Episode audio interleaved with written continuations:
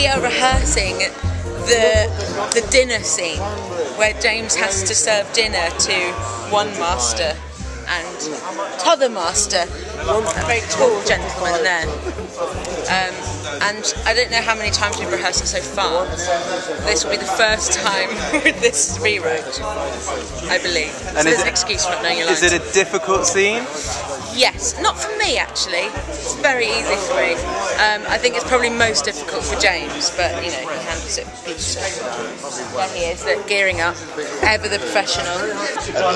My name's Trevor Head, and I play Lloyd Boateng.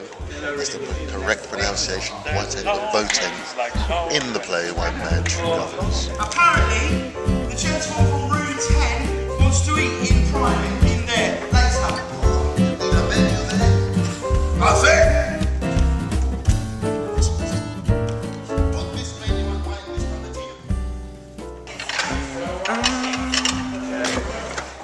Sarah, Sarah ASM. Hello. Hello. She is setting up the dinner plates for the dinner scene.